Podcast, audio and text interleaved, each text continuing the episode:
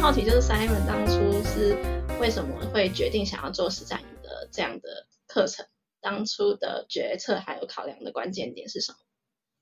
其实在你们的眼中可能是突然了，但是我可能已经想很久了就是从可能1年前就在想，然后我觉得最大的一个动力，第一就是说公司有成立，那开始要真的再努力一点，然后去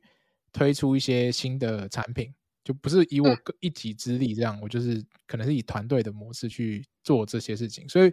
它当然有很多面向的考量，比如说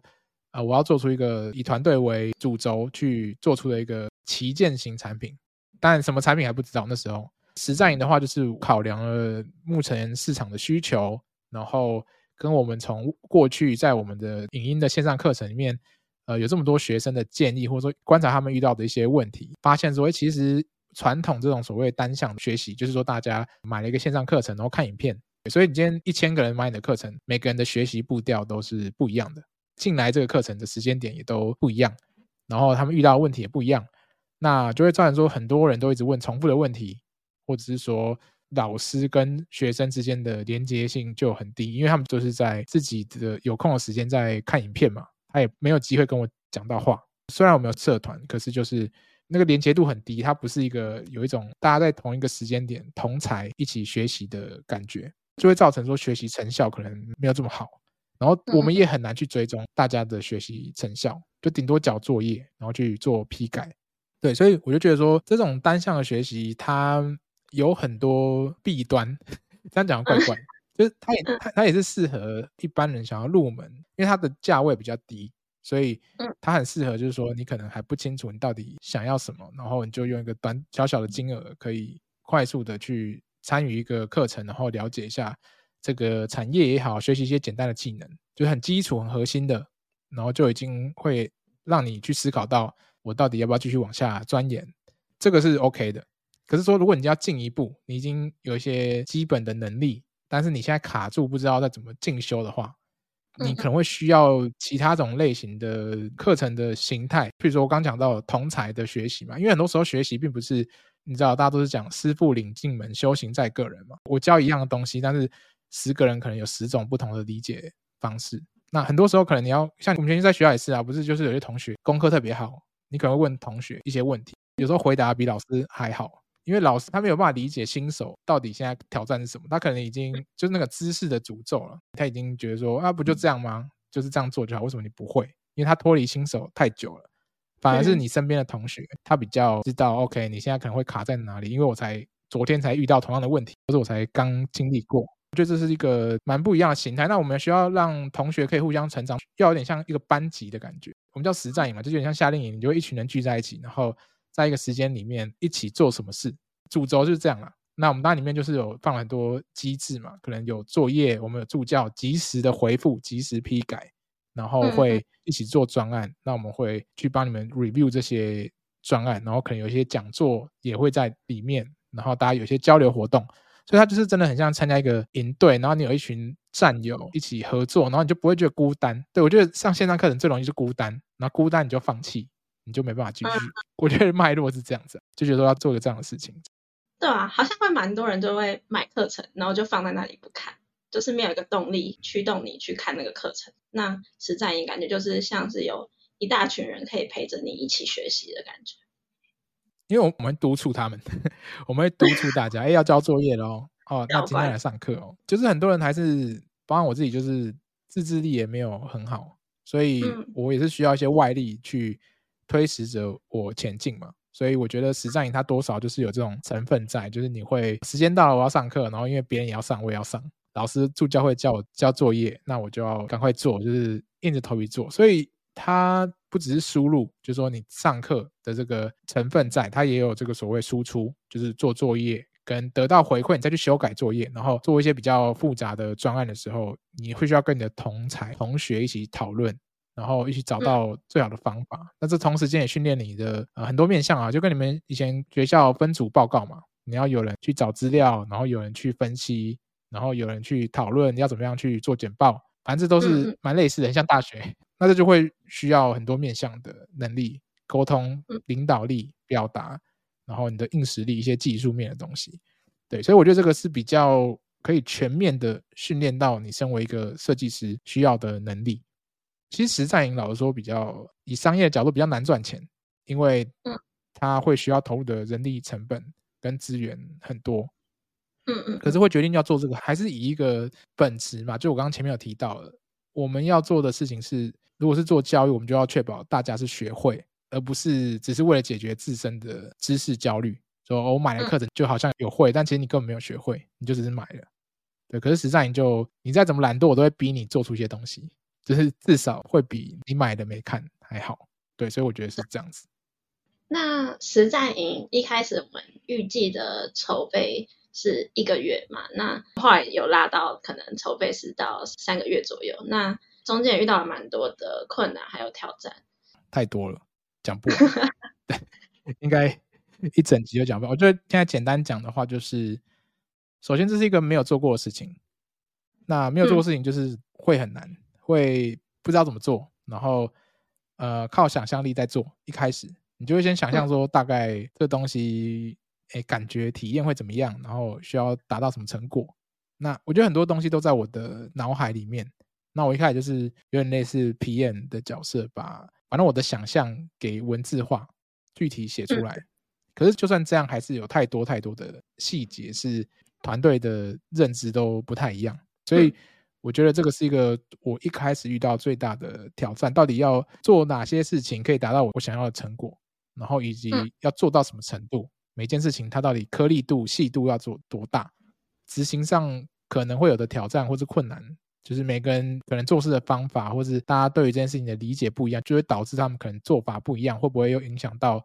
我们的进度，可能大家没有走到一个对的方向，然后实际上我们想要做这些事情这样的人力是不是够的也不知道，就是有太多不确定的东西在前期的时候，所以这也是为什么我们一开始可能预设1-2个月就可以做出一个产品，就太天真更不可能，越做越觉得就怎么可能做得完，那个任务会一直生长出来。对，那我觉得这个是一开始非常有挑战的地方。那当然有去咨询了一些前辈相关在做教育产品的一些团队，他们都给蛮多建议，然后跟一些新的想法，可是同时之间你会因为他们做得很成熟了，所以你会觉得说你的标准也要跟他们一样，那导致说在我们自己就还已经没有什么流程架构很混乱的情况下，又要做到一样的程度，心理落差感会觉得很大，就觉得怎么可能我们根本做不到，有点自己逼太紧张。对，所以这是我大概一开始的状态当然我们现在已经快毕业，所以当然大家可以想象我们应该是有把这些遇到困难都有一一解决。对，只是这个也许之后再开一集聊对，就是到底怎么做这些事情，然后我们中间的思考点是什么。那好奇Elisa你自己觉得，因为你也是跟我一起从0到1做这件事情，那你自己有没有觉得中间最崩溃的时候？其实我就像刚刚 Simon 说，因为我们有一些就是已经蛮成熟的产品可以参考，虽然是有点像是站在巨人的肩膀上面，但这个巨人就是其实是带给我们无形的压力，就是我们都会想要往那个标准去迈进，但发现好像有点难达到，不然就是要达到那个标准是需要投入更多时间，所以这也是算是筹备过程中遇到的其中一个困难的部分。然后另一个部分就是因为我是负责营运的部分嘛，那一开始可能只有列出10个营运要做的项目，这个项目可能包含活动啊，或是文件，或是学员的流程，那我自己思考就是我自己可能要负责那么多面向的营运任务是蛮困难，所以那时候有紧急在找另一位伙伴去加入一起担任营运组的部分。那因为这一位伙伴不是 AAPD 的院士的员工，他是另外从外部去加入的，那他可能还不是那么熟悉 AAPD 的工作流程，所以前半段其实也是花了蛮多的时间去带着他去熟悉一些 AAPD 的工作流程，有点蜡烛两头烧的感觉，就是一部分要带他了解流程，然后我自己也有专案要去共同并行制作的时候，就会觉得哇好难啊，那时候真的简直要爆炸了。那后来还好，就是他也算是蛮快上手，之后就是可以帮我分担蛮多营运的项目，大概是这样子。我还记得就是刚开始做的时候，因为我每个礼拜会跟 Elisa 开会嘛， Elisa 就会愁眉苦脸就是一个没有到愁眉苦脸了，就是面有难色，我也不知道怎么形容词，就是会觉得感受出你有一些挑战或是压力，因为这个东西就连我都有压力了，就不用说其他人现在对于这件事情的想象都还不是这么清晰，然后就开始做事情，然后你可能问我问题我不一定回答出来，就是我也不知道，先试试看，对，我可能会给这种我自己觉得很烂的回答，但是好像也没办法，因为还没有，真的还不太确定，所以我觉得第一届有很多都是在摸索当中前进。那可是我觉得运气好是大家团队对这件事情的信仰值还是蛮高的，因为我觉得我在做的事，我有一个原则是，我就算细节不确定要做到什么程度，可是我的那个 vision 就是我想要达成的那个成果，我还是尽量的传达清晰。所以我们今天说我们要让同学可以真的学会，我们要让同学有很明确的成长，那今天用什么做法，那做什么事情，那这都是可以再谈，因为我们的目标就是那样，反正你用哪些方法去达到那个目标其实都是可以讨论，所以才会变成说有时候会比较开放，这有好有坏，有时候就太开放了，然后反而大家就会一直发散。对，那我觉得我有时候可以做得更好的是把大家拉回来说 OK 我觉得这很棒，但是现在做不了，下次再做，还是要有一点这种把大家拉回来，然后聚焦在最重要然后最能够传递价值的事情上面。对，所以我们中间其实也砍掉很多本来想要做的事情，就真的也砍了蛮多需求，这样子已经简化蛮多了。我记得原本好像有可能8个活动然后现在砍到剩5-6个这样子。对对对，后来这也是一个很好的学习啊，意识到团队现在的能力也好资源也好，或者说我们对这件事情的认知够不够成熟，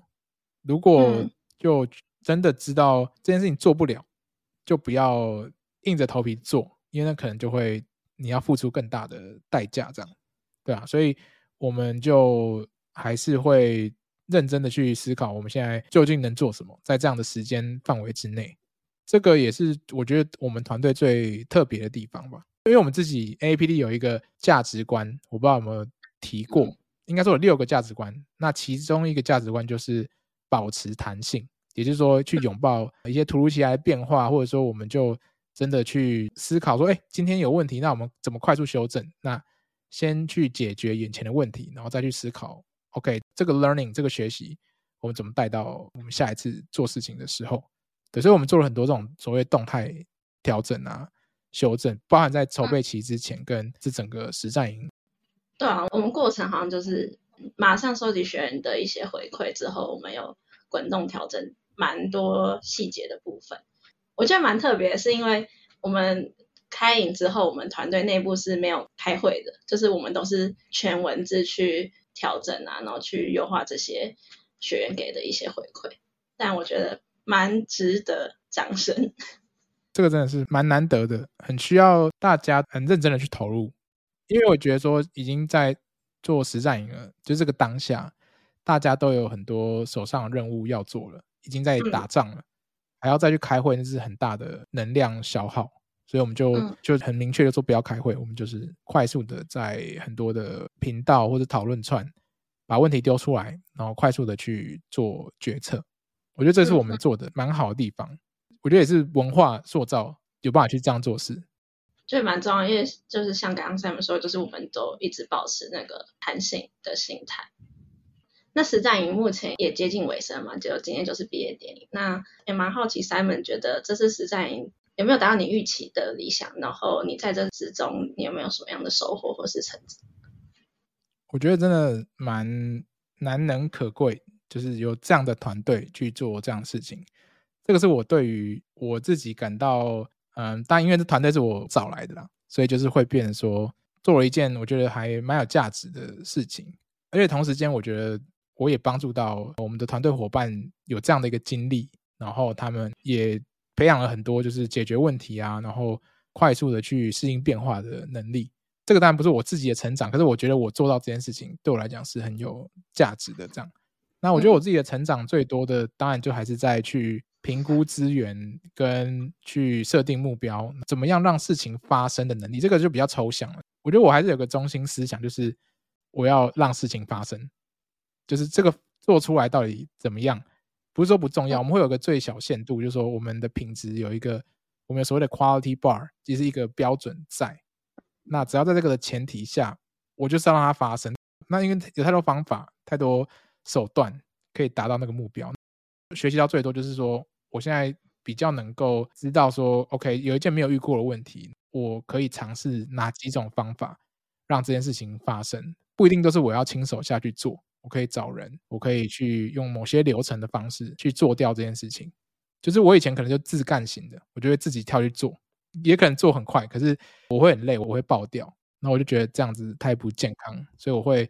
开始用团队的方式去做事情，然后我就是站在一个去协调啊统合的位置这样子。当然不可避免，因为这次主要讲师上课还是我啦，所以我就还是花很多时间在准备教材、教课、备课，反正我也是什么都做。然后我觉得收获最多的还是在让这件事情发生，然后知道你自己的极限在哪里，然后这个就还蛮重要。至少我觉得我虽然过程中很多事都觉得真的蛮累，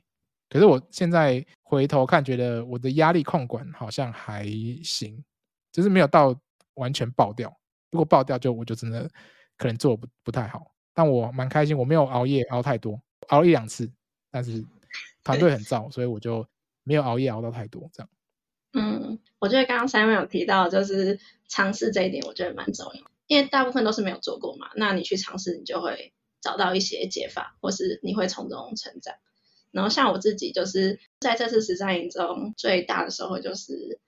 我自己变得很熟悉很多的软体工具，像是 Discord 啊 Notion 或是 Zoom， 这些软体可能原本不是那么熟悉，那因为要去帮学员去建立这些文件或是社群频道，实际去执行过后你就会超级熟悉这些软体，就是也是像是前面刚说的做中学的部分。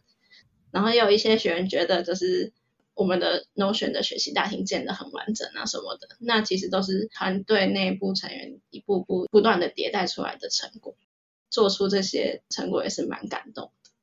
有，我有看到 Elisa 的进步，就从一开始就是应该有点茫然，然后到后来就是我觉得事情都处理得很顺，就是当然他不是说一开始就知道怎么做的那种顺，就是你会从一个很模糊到很清晰的这个过程，就是应该说到最后的话，你的心态就是变成说哎，没关系啊，事情很模糊没关系，我想办法来把它变清楚。对，我觉得这就是一个心态上面最大的不同，就不会害怕未知啊。如果你害怕，你就可能在未知的前面你就害怕，你就畏缩了，你就不会再前进了。可是如果你是不害怕未知的话，你会有那个勇气去一直探索，找到可能的机会，想一下什么办法，所以我觉得那个反而是最重要的。说得很好，这个总结的超好不要害怕未知，就是帮你总结，帮我自己总结啦。我觉得这个主题真的是需要在一个完整的一集，等我们又有把我们的回馈啊，然后一些想法收敛之后，可以再跟大家分享很具体的一些做这些规划，或者是因为我们刚刚讲比较多挑战困难，可是我们可能没有很细的讲我们怎么解决的，跟我们中间的一些决策过程或是思考点在哪边，所以这个也许之后有机会可以分享，对啊，今天就聊了很多正职工作，然后还有这是我们第一个大专案实战营。对，那希望未来如果大家有兴趣可以留言给我们或寄信给我们，你觉得对于我们的团队或者是我们在做的事情，或者你对学习 UI UX 有什么好奇，都可以寄信给我们。如果我觉得很合适这个主题来聊，或甚至做一些有趣的活动或产品或交流，那我们就会想看怎么让它发生。好啊，很多同学都在敲碗要实体见面，但 Simon 在澳洲没办法，等你回来。我年底看能不能回台湾搞一个团队的聚会，然后或者是我们的学员的聚会，那这就请大家期待一下，我觉得应该是可以啦，我们想办法来做做看，也不远了嘛，在几个月可能就要年底了，所以我们就敬请期待。好 OK， 那就今天感谢 Elisa 跟我聊我们这些心路历程，那希望我们之后有更多机会跟大家分享其他的故事。好，那今天就聊到这边，我们就下一集再见，拜拜。